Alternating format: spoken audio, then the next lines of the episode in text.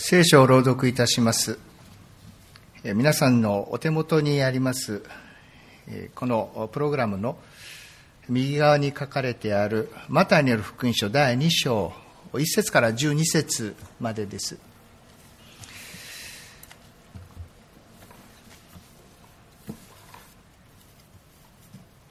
イエスがヘロデ王の時代にユダヤのベツレヘムでお生まれになった時東方の博士たちがエルサレムにやってきて言った。ユダヤ人の王としてお生まれになった方はどこにおられますか？私たちは東方でその方の星を見たので拝みに来たのです。これを聞いてヘロデ王は不安を抱いた。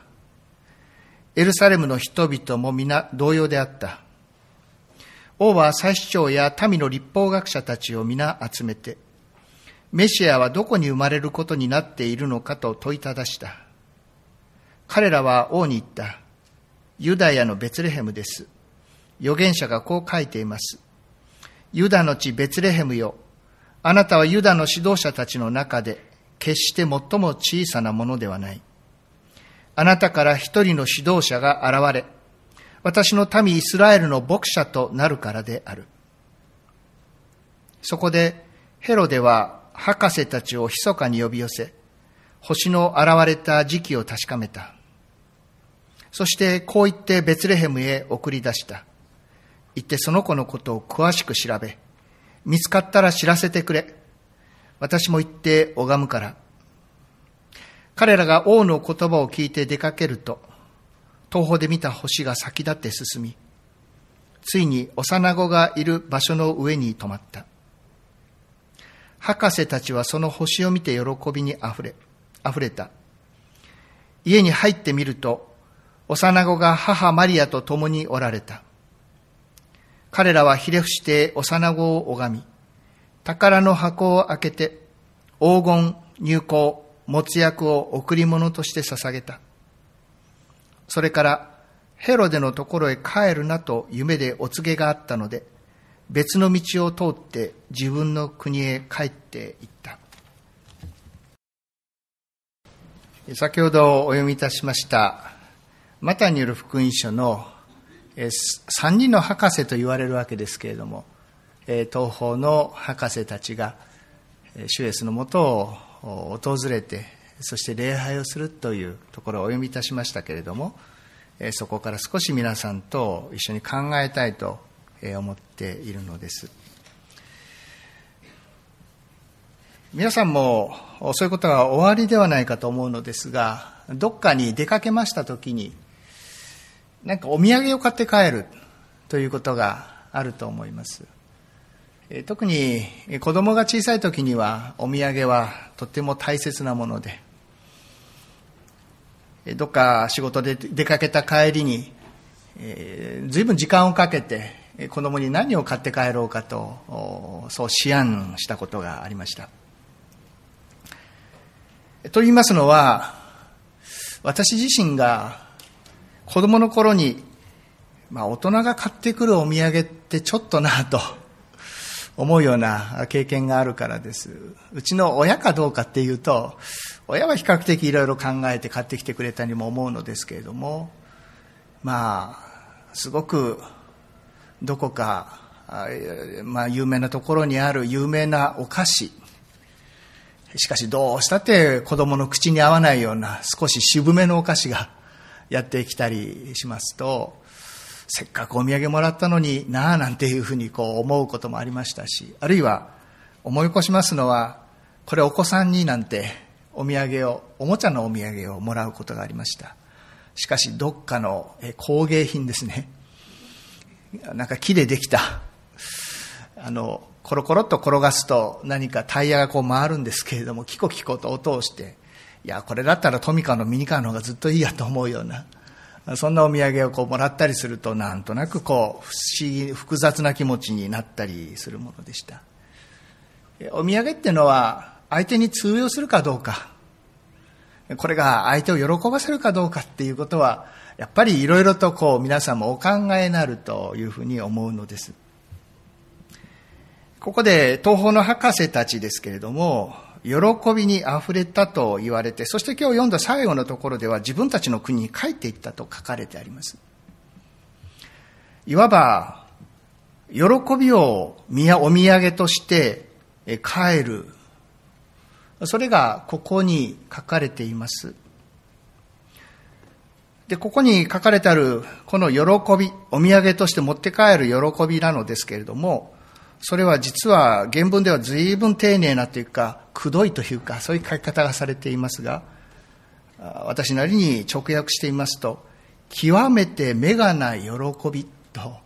そういうふうにこう訳することができるような、メガっていうのは今の言葉で、メガっていうのよく、例えばハンバーガーがでっかいのメガってこう呼んだりしますけれども、ちょうど同じ言葉がここで使われていて、というか、その元になる言葉がここにあります。しかも、単なるメガじゃないんです。極めてメガな喜び。それで自分の国に帰れると思ったんです。で、これを持って帰った時に、自分たちの国に通用するお土産になると、そういうふうに考えたわけです。実は、この国、東方の博士と呼ばれていますけれども、その国が正確にどこであるかということはよくわかりませんが、よく言われますのは、これはバビロニア地方のことだというふうに言われます。特に、えー、星占い、先生術が非常に発達をしましたのは、その特徴でありましたから、ですからそうも考えられるわけであります。遠い国なんです。このエルサレムから言いますと、まあいろいろと、まあ、直線でも1000キロに近いような、そのぐらい離れているところでありますから、宗教もだいぶ違うわけです。で、ここでは、星、星のこう、東方の博士たちは、まあ、星をも見ているような学者たちなのですけれども、これは天文学者というよりも、もう皆さんお分かりかもしれませんけれども、むしろ星占いの話です。星の運行をいろいろと観察しながら、それと自分たちの世界に起こる事柄をいろいろと関連づけるような、そして星の運行によって自分たちの世界がどういうふうに進むかということを、まあ、前もって知ろうというような、そんな、ですから、まあ、博士と言いましても星占いというふうに言った方が実際上近いものでしょう。一体何が通用するかと言いますと、そういううんまあ、全然イスラエルとは違うイスラエルではむしろ禁じられていた星占いです。イスラエルでは、占いをする者というのは、まあ、裁きに遭う、罰を受ける。そういう中にありました。ところが、ここでは何かあっさりとその先生術をしていたそういう人々があっさりと聖書の中に描き込まれているということに、まあ、ある意味では驚きを覚えます。しかもマタイによる福音書というのは、旧約との関わりで言えば一番密接な福音書でありますから、旧約でしてはならないっていうことは誰よりもよく知っていて、それを書いているのがマタイだと言ってもいいわけで、そのマタイがあっさりここで星占いをする人々が主イエスを拝むということを受け入れてしまっているということに、まあ、びっくりする思いがします。一体どうしてだろうか。私は何かこう通用するものがあるんだと、そういうふうに思うのです。それは幸せを願って星空を仰ぐような心、それは、まあ、切ない願いでありますし、切ない祈りの心というふうにも言うことができるでしょう。宗教はいろいろな形を持ちますから、その形によって違いをいろいろと挙げることはできます。しかし、この切ない願いとか、切ない祈りの心というのは、どこかで通じている。まあ、どこかでというのは、牧師としては慎重な思いがあるんです。というのは、様々な形をとる宗教を、まあ乱暴にみんな一緒だなんていうつもりはないんです。みんな一つの山頂につながる道だと、そんな風に私は言うつもりはありません。しかし、どこかでその切ない祈りというのは、まあ、根底でつながっているんではないだろうか。言ってみれば自分が笑顔で幸せに日常を生きていくことができるだけのもの、それを願うのです。いや、宝くじが当たるようになんて、そんな、あまあ、プラスアルファの願いというようなものは別にいたしましても、日常を歩むときに自分がいささかでも幸せな解き放たれた気持ちで、笑顔をたたえながら人と共に生きていく、そう生きていきたいという、そういう健やかさの中を歩みたいという願いっていうのは、みんなどこかで通じているでしょう。そういうことから言いますと、ここにある星占いの人々は、星の運行を読む、そのことで少しでも、そういう幸せにつながればという、まあ、ある意味では切ない思いを持っていたのではないか。国の中に起こる様々な悲しい出来事。当時は大量の殺戮というのはよく起こりましたから、そんなことを見ながら、一体どうしたら本当に幸せやってくるんだろうか。それをずっと星を見上げながら、願い続けている、探し続けている。その祈りの心です。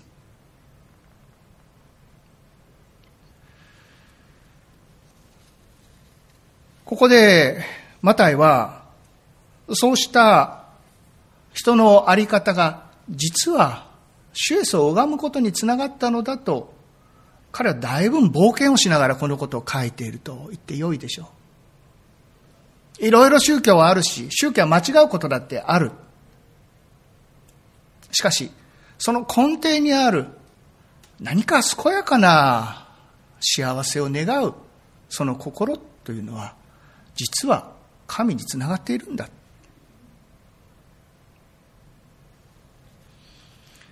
とても寛大にこの祈りの心を受け入れている。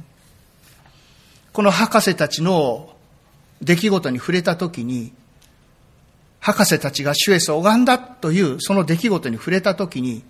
そこに非常に寛大な、温かな神の御心を知ったのでしょう。そしてこのことを自分の福音書の中で改めて書いているんです。それは言ってみれば、様々な宗教における祈り方などというものではなくて、その奥にある祈りそのもの、心の願いそのもの、それに実は神は向かい合ってくださるんだ。そういうことでしょう。例えばこんなことをお考えになってみると良いと思うんですけれども、赤ん坊が泣いているのです。しかし、その赤ん坊が泣いている泣き声を聞きながら、どうも泣き方が違うから、この赤ん坊の願いは聞けないなんて、そんな難しいことを人間は普通は言わないものでしょう。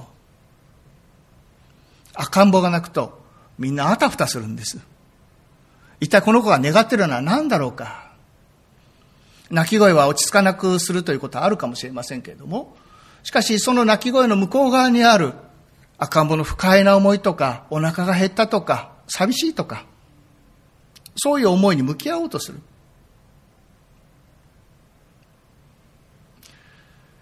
私のうちの話で、まあ、恐縮なのですけれども、子供が小さい頃、三人おります子供のうちの一人は、まあ今はそんなこと言うのでしょうか、抱き癖がつくというような、つまり、抱っこしていてベッドに下ろすとそれまですやすやと腕の中で寝ていたのに下ろすと途端に敏感に感づいてまた泣き始める。これはお腹が減ってるわけでもないのです。おむつが汚れてるわけでもない。だんだんとそのことは分かってくる。というのは何ということもなくそばに行ってもう一度抱き上げて抱っこして、ゆらゆらと揺らせ、揺らしておけば、まあ、おとなしくせやせやと寝ているのです。つまり、本当の赤ん坊が求めているものというのは、それはお腹が減ったということも、おむつが汚れたということも関係するかもしれませんけれども、自分を受け止めてくれる温かな安心できる存在がそばにいるということは最終的に残るものかもしれません。自分は一人じゃないんだ。そう思うことです。この東方の博士たちがひょっとしたら様々な願いに出会いながら様々な祈りを重ねながら行き着いたのはそこかもしれません食べ物があることお金があること何か国が素晴らしい政治をするようになることそれも大切なことでしょう。けれどもその根っこのところにあるのは何かというと、小さな一つの存在が、お前のことは忘れてないんだよ。そう言われることです。そして、そのことを実は博士たちはここで見出した。博士たちが見出したのは、ここで牧者だというふうに言われております。その前のところで旧約聖書の中から、私の民イスラエルの牧者という言葉が出てくる。牧者。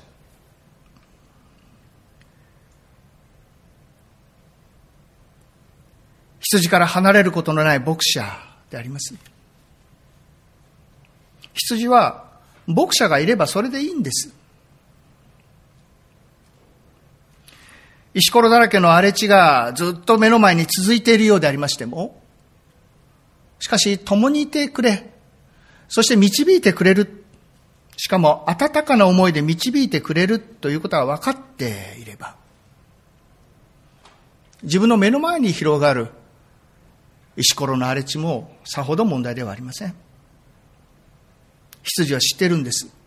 その向こう側に牧草と水辺がある。その方が共にいてくださる。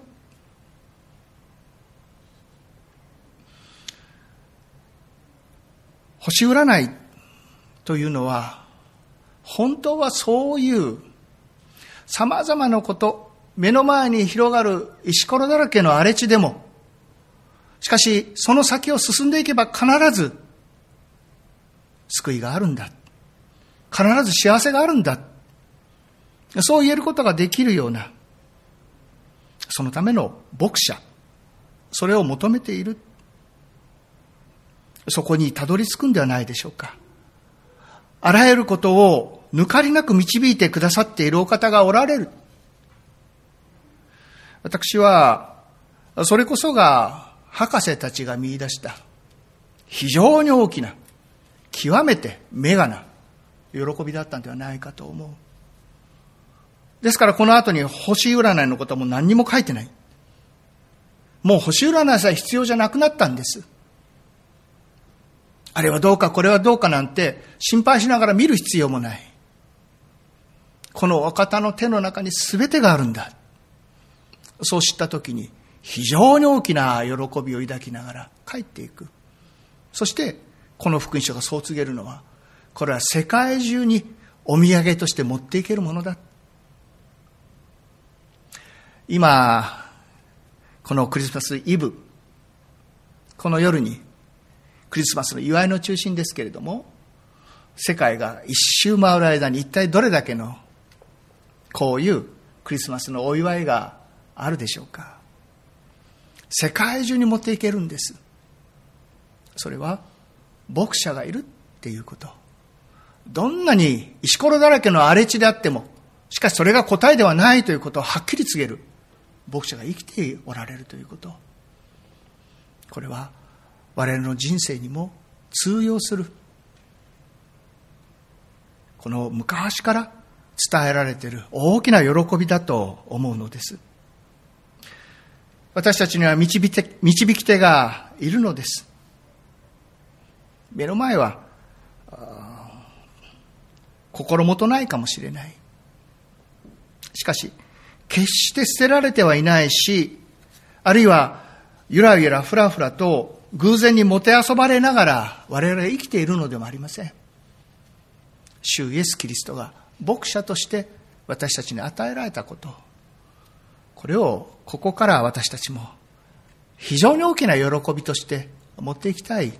持って帰っていただきたい。そう願うのです。祈りをいたします。心もとない思いで生きることがありました。一体このことはどうなるんだろう一体どこにつながるんだろうそう言いながら不安に思い不安に思うからこそ周りを責め誰かを責めて生きてきたかもしれません。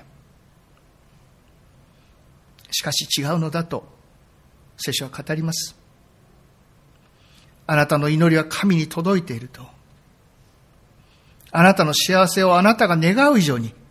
神が願っておられると。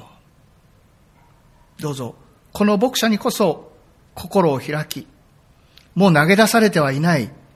自分であることをよく知ることができますように。いや、そうしていただかなくてはならないような、この世界なのです。しかし、この世界に通用する大きな喜びが